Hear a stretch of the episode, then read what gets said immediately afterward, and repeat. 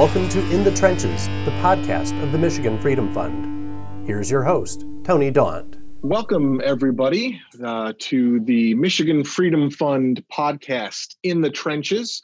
We are back in the trenches, and thankfully, so is the rule of law here in Michigan, thanks to some recent Supreme Court rulings.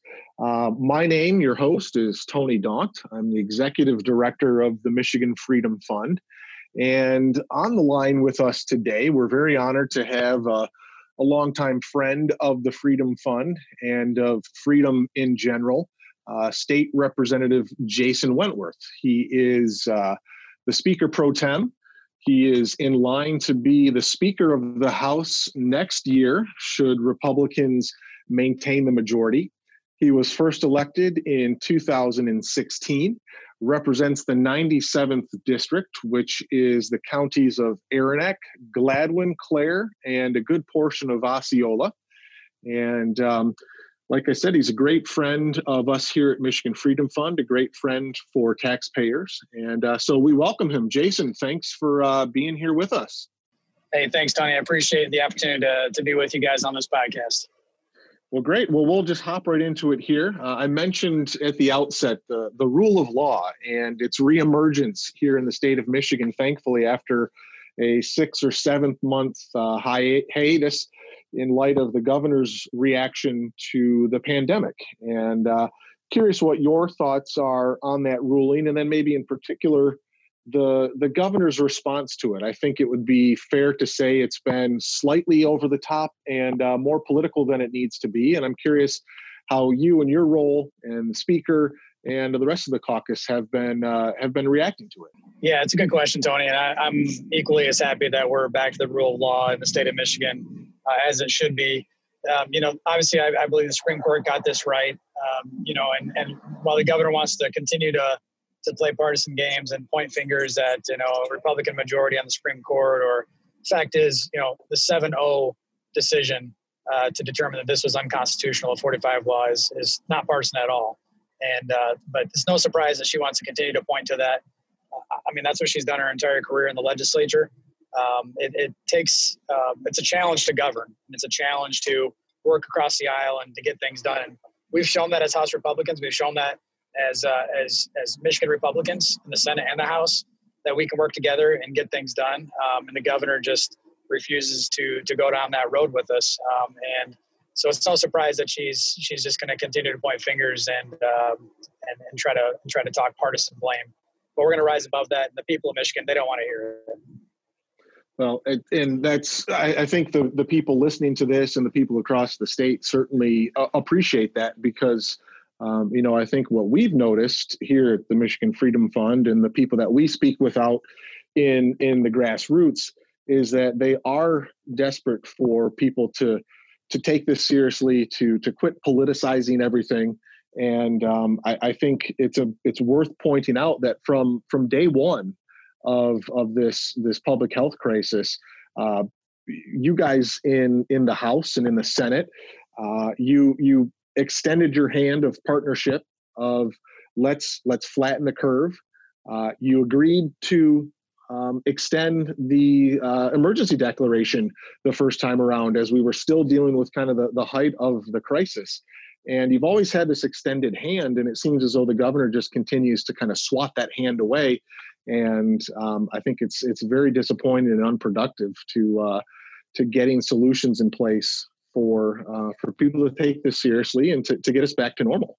Um, you know, I, am yeah. curious if if you know, in addition to that, um, just that piece right there, um, you know, I'd, I'd, like you to maybe hit on a little bit some of the additional importance of of Republicans maintaining their majority. Uh, for those that aren't necessarily aware, we currently have uh, Republicans have a 58 seat to 52 seat majority in the House of Representatives. And um, you know, what are some of the things you have worked so hard to to fight off from from the governor and from the Democrats over the last couple of years, and why is it important to keep that going? Yeah, it's a great point, Tony. I mean, you, to your point, the the uh, pandemic has heightened the the public's awareness of how the governor is is super partisan and how she's how she's handling some of this you know uh, response to the crisis and but even before that happened to your point we have had an extended hand this entire term to our governor. Uh, and whether the, the auto no fault uh, she she swatted it down at that time. You can look back at, at the press and how that whole situation played out. The governor was not in a position where she wanted to sign no fault reform. And uh, and you look at the partisans' reasons why she didn't want to give Republicans a win in the state, and she continually came out and said she refused. She's going to refuse to sign out of no fault with X or with Y. And at the end of the day, she signed it because we put we forced her in, and we we we put her in a position where she had to sign it. Uh, and you could go on and on with different policy items that the House Republicans and the Senate stood arm in arm uh, for the people of Michigan to, to, move our state forward, whether it be criminal justice reform. Um, we've done we've done tremendous uh, have tremendous progress in that area. And we haven't done that in our state in the last, you know, five or six years to this level. And yet the governor continually wants to play partisan politics with with policy and uh, and, and play politics. And we just we've rose above it each time, and we've working for the people of Michigan. And that's what's at stake right now. Is you know if if the Republicans were to lose majority, which we're not, if we were to lose majority, um, you know that that's where our state is going to see the average voter the average person is you know going back and forth to work and raising their family um, they're going to feel that pinch and that pain of having a republican uh, or i'm sorry a democrat house and a democrat executive office um, you know i think that the house plays a unique role in ensuring that we're continuing to move this state forward we are the house of the people and uh, you know we're the closest branch of government um, that's that's to the people i mean i represent 90000 people uh, and you know that's that's important to the state. And I'm a voice for those 90,000 people at the table. As much as the governor wants to diminish that and try to refute that that's not important, that she can act unilaterally, uh, I think the people are going to react, you know, to that, and uh, and they're going to vote back a Republican majority in our House. Um, and it's critically important. The things that we've done over the last 10 years, um, it, it, that's what's at stake. And the, the Democrats have had their agenda is literally from day one to start repealing some of the major reforms that we've been able to accomplish as Republicans in our state. Uh, and so there is a lot up for grabs this election in November, not just at the federal level and in the U.S. Senate, but uh, but at our state house level. And, um, and we're I'm confident we're going to win. It's going to take a tremendous amount of work, uh, but we are putting it in. We're out working. We're out performing. We're out spending the Democrats, and we have been from the beginning. And I think the people are going to respond well to that. That's that's a, a great point, and and appreciate your your um, you know kind of thinking on that because it's you know people do tend to get distracted by all of the the chaos and and the uh, you know the, the partisanship coming out of Washington D.C. at the national level, whether it's the president or, as you mentioned, U.S. Senate seats. But um, really, uh, for those of us who have been involved in in state legislative politics for many years, it is the thing that that ultimately has some of the most impact on your day-to-day lives. And uh, you know for instance just we go back to another one of those examples of of um, kind of uh, the governor's plan and her desire to swat away the hand as opposed to work with you on that extended hand. And that was that ridiculous 45 cents per gallon gas tax increase. And you know ultimately couldn't even get the democrats on board to support it to even introduce a bill uh, in favor of it. But that didn't stop her from blaming you guys in the Republican majority in the House and the Senate from stopping that when really at least 80% of the people in the state of Michigan wanted it stopped. And so um, you've you've made tremendous points, and and to that end, um, you know the work that's needed, uh, the the work of maintaining that majority. Where do you see um, kind of this the majority, the path to majority running? Um, what seats do you see it running through? Where are the potential threats where you're you're working hard to defend uh, seats that are currently held by Republicans, and where do you maybe see some opportunities for pickup for Democrats that may not necessarily uh, be doing the work or fitting their district? Yeah, it's a good question. I mean, we there's no no surprise that uh, in many of our districts, the Democrats who came in in 18 first term incumbents, you know, they, they didn't face, uh, you know, a ballot with Trump on it. And they, you know, in their districts, and 10 of those districts, Trump won in 16. And they came in on what, what Democrats call the blue or a pink wave, and they won in 18. And now they're back on the ballot with now they have a voting record. In 18, they ran as relatively an unknown individual. Uh, we're able to put a campaign plan together and, and share that message across and, and, you know, pick up a seat or two in the, in the House. But in 20, now those very same, uh, you know, people have a voting record uh, as Democrats, and, and the voting record is far left of their district, far left of their base of that district, in many of them. And uh, we're going to capitalize on that and be able to. We're, you know, we're telling the voters who these people are that ran in 18 that won, uh, that now are going to be on the ballot with Trump voters that are going to be coming out again in 20 uh, to support our president. And that's where I think we're going to see a big shift because these districts are the same that they were in 16, the same in 18, they're the same in 20. They haven't changed. The lines have not changed. So, um, you know, there's the path for us is obviously maintaining our incumbents. So protecting our incumbents like Ryan Berman on the 39th Com- Commerce Township, uh, protecting our incumbents like Annette Glenn over in Midland County. Um, those are our two top, you know, key protect seats. Uh, but we have a lot of opportunities uh, to maintain our open seats, which is, you know, like Kathy Crawford's seat on 38th uh, with our candidate there, Chase Turner. Um, the 45th, uh, Rochester Hills area, Mark or Mike Webber's seat with our candidate Mark uh, Tisdel, and Andrea Schroeder as an incumbent in 43 in Oakland County we feel really good about that area. And, you know, you hear a lot of chatter out there that Oakland County uh, isn't going to, you know, remain Republican and president's not performing well there.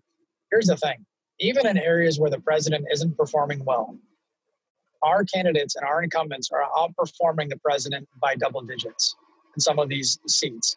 And they're outperforming John James, they're outperforming the generic ballots, they're outperforming in a lot of ways. And that's because we have we have a message that is that is resonating with the voters.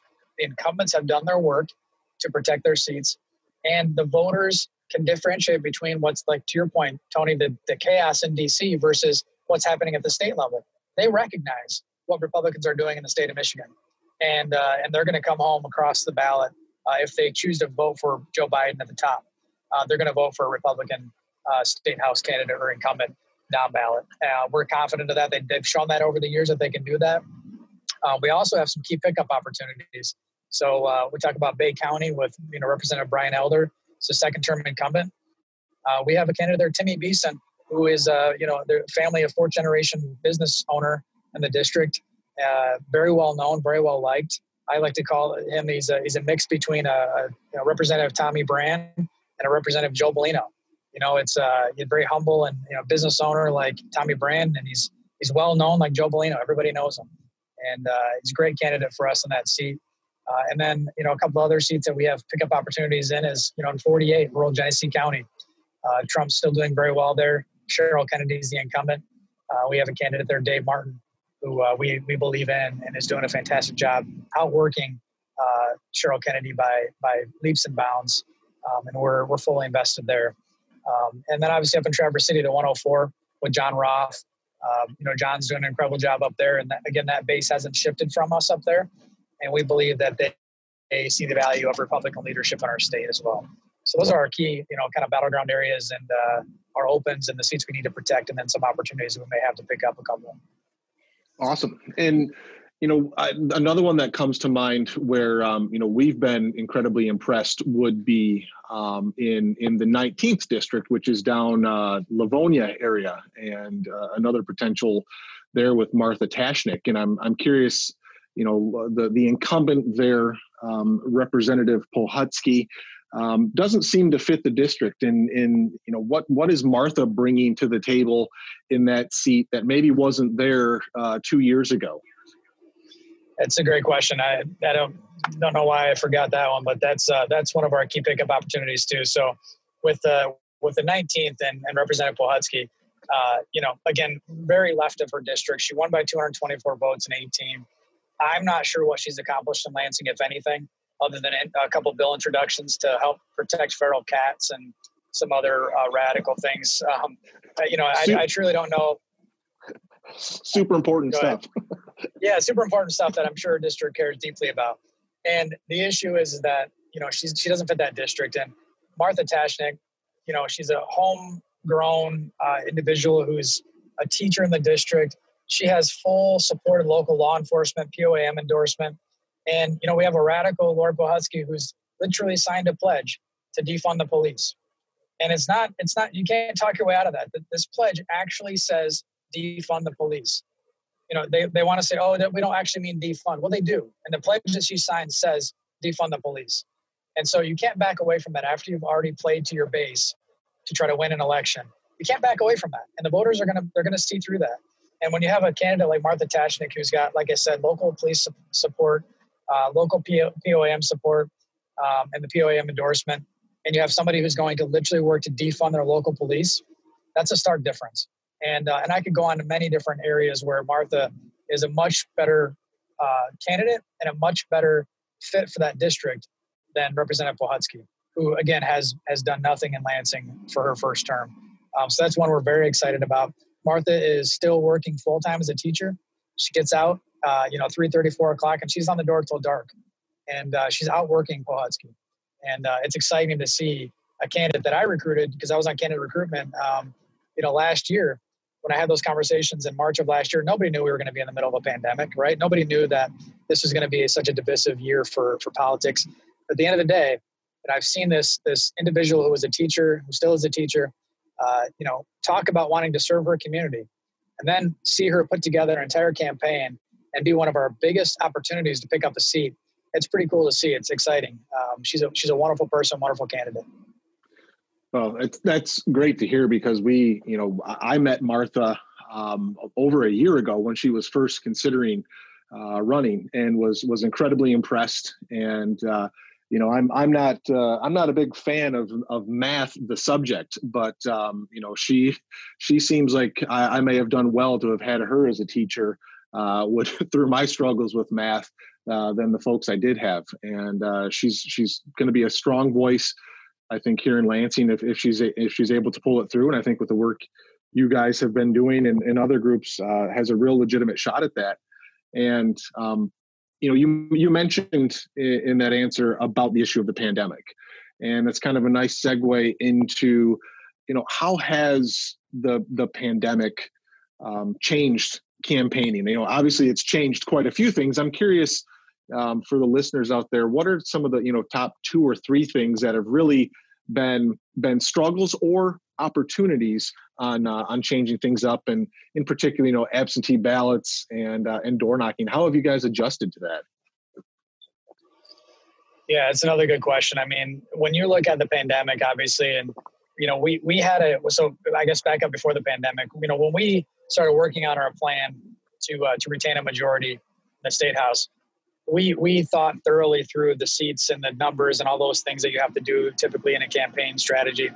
But at the end of the day, we, we walked away from that. We said, this is our plan, and we're going to prepare and we're going to work this plan all the way through. And we knew there were going to be challenges and we knew there were going to be things that adversities that came up and, and how do we overcome those and stick together and, and as a caucus and, and work through those is how we're going to be successful on November 3rd. And what I can tell you, Tony, is that, when we walked away from that table with a plan, that plan has not changed. Regardless of the pandemic, regardless of, of any type of, of uh, partisan politics by our governor, whether it's uh, you know uh, uh, anything at the federal level. It, nothing has changed from our, from the beginning when we started uh, executing that plan. And so that's what I can tell you is our investment and our work has, has paid off, and we're, we're in a really good spot.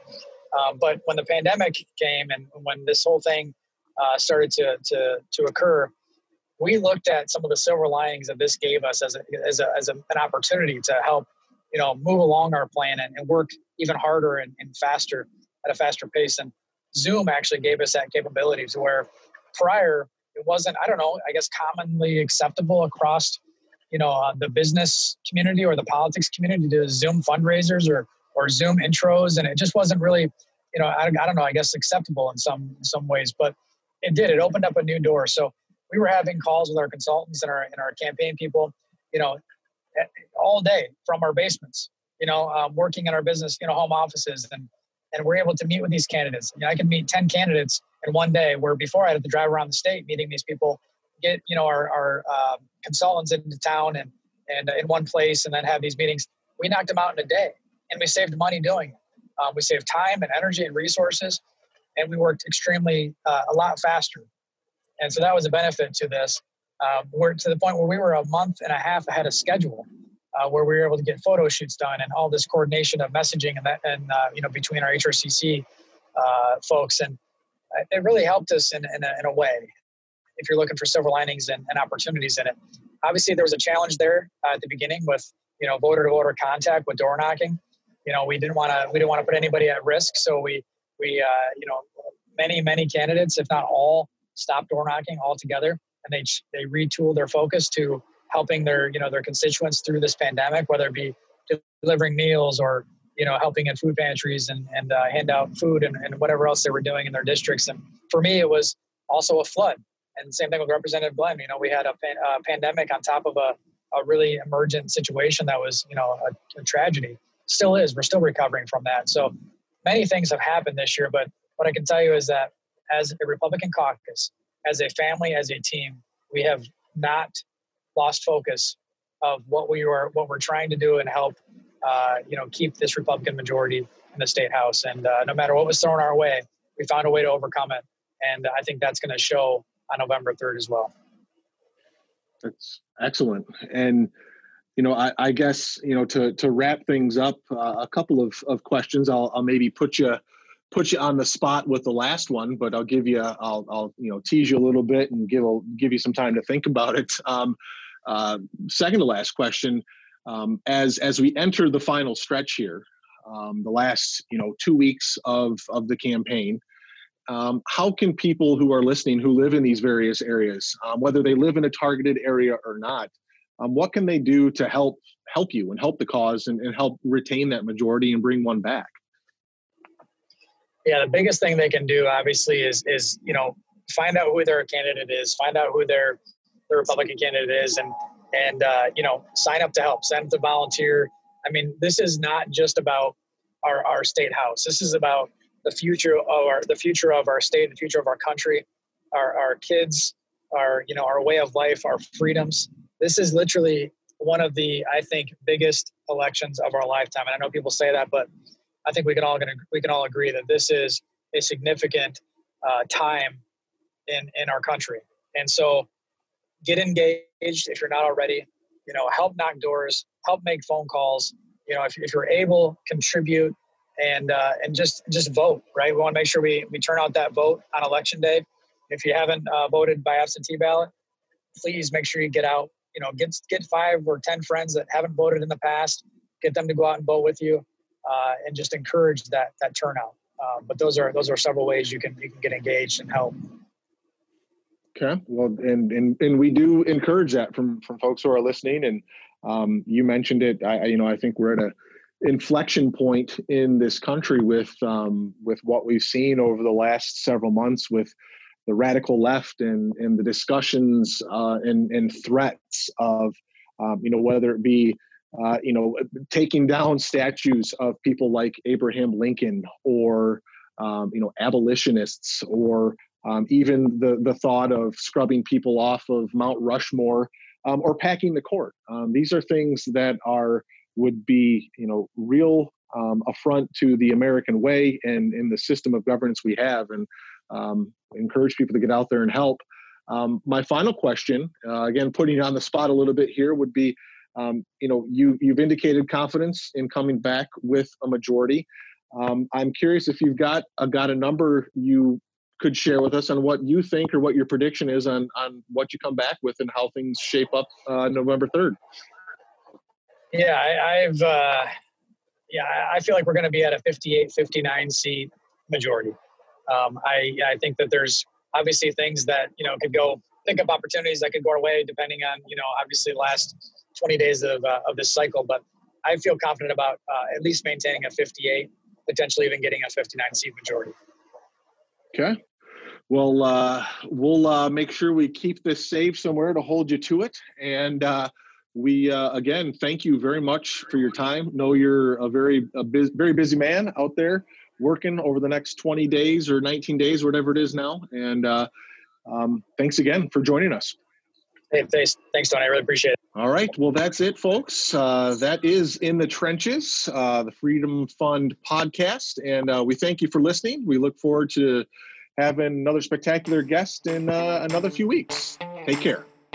Thank you for joining us in the trenches. To learn more about the Michigan Freedom Fund, please visit our website at www.michiganfreedomfund.com and sign up for our weekly email, The Frontlines of Freedom. In the Trenches is available on Anchor, Spotify, Apple Podcasts, Google Podcasts, Radio Public, and SoundCloud. If you enjoy this podcast, please tell your friends. Thank you for listening.